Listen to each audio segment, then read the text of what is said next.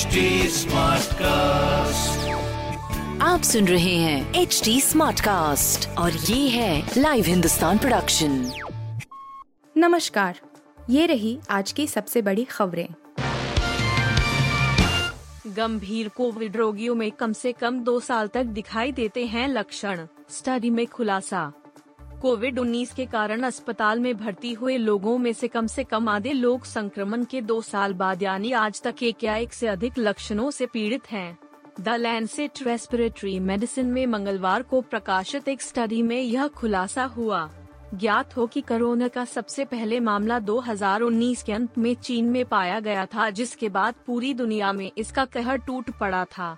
अब चीन में रोगियों पर आधारित इस स्टडी में लॉन्ग कोविड के आसपास साक्ष्य जुटाए गए हैं, जिसमें कहा गया है कि किसी के वायरस से फ्री होने के बाद भी लक्षण बने रहते हैं। सुपौल में गैंगरेप व हत्या में चार को फांसी, कोर्ट ने कहा निर्भया से भी जघन्य केस, जाने दरिंदगी की पूरी कहानी। बिहार के सुपौल में नाबालिग सहित तीन महिलाओं से गैंगरेप और एक पीड़िता की हत्या के मामले में सुपौल की अदालत ने बुधवार को चार अभियुक्तों को फांसी की सजा सुनाई। वर्ष दो हज़ार उन्नीस में हुए इस चर्चित मामले के सभी अभियुक्त छातापुर थाना क्षेत्र के नरहैया के रहने वाले हैं। एडीजे छह सह विशेष न्यायाधीश पोसो पाठक आलोक कौशिक की कोर्ट ने इस घटना को रेयरेस्ट ऑफ द रेयर माना। कोर्ट ने धारा तीन सौ दो में अनुमोल यादव को मृत्युदंड के साथ बीस हजार के जुर्माना की सजा सुनाई। जुर्माना की राशि नहीं देने पर दो साल कारावास की सजा भुगतनी होगी। तीन सौ दो बटा चौंतीस भादवी में अनुमोल यादव, अली शेर, अयूब और जमाल को मृत्युदंड के साथ ट्वेंटी ट्वेंटी हजार का जुर्माना भी लगाया है। ज्ञानवापी प्रकरण पर बहस पूरी, कोर्ट कमिश्नर हटेंगे या नहीं, फैसला आज। ज्ञानवापी प्रकरण में कोर्ट कमिश्नर को हटाने की अपील पर सिविल जज सीनियर डिवीजन की अदालत में गत सात मई से चल रही बहस बुधवार को पूरी हो गई। अदालत ने फैसला सुरक्षित रखते हुए उसे सुनाने के लिए गुरुवार का दिन तय किया है। बुधवार को ही फैसला आने की संभावना के मद्देनजर कचहरी परिसर की सुरक्षा पिछले दिनों की अपेक्षा कहीं अधिक चुस्त कर दी गई थी। बुधवार को लगातार दो घंटे तक चली बहस में वादी पक्ष के वकील सुधीर कुमार त्रिपाठी, वादी राखी सिंह और विश्वनाथ मंदिर न्यास के अधिवक्ताओं ने विपक्षी अधिवक्ता पर कोर्ट का समय बर्बाद करने का आरोप लगाया।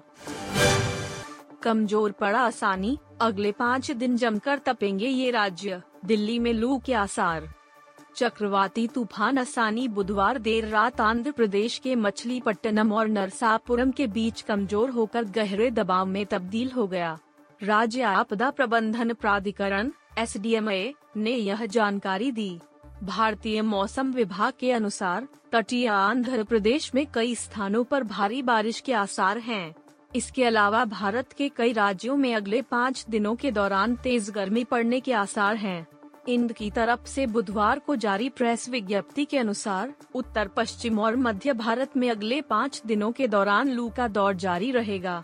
विभाग ने बताया कि इन क्षेत्रों और महाराष्ट्र में अधिकतम तापमान में खास इजाफा होने के आसार कम हैं।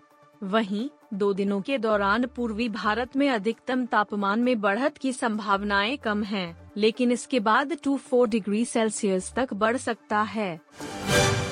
महेश बाबू के बॉलीवुड वाले बयान पर आया मुकेश भट्ट का रिएक्शन, बोले सबकी अपनी सोच है। साउथ फिल्म इंडस्ट्री के मशहूर एक्टर महेश बाबू इस समय अपने एक विवादीय बयान के चलते सुर्खियों में छाए हुए हैं। दरअसल इन दिनों वह फिल्म मेजर को जमकर प्रमोट कर रहे हैं। हाल ही में इसके एक प्रमोशनल इवेंट में उन्होंने बॉलीवुड इंडस्ट्री को लेकर विवादित बयान दे डाला।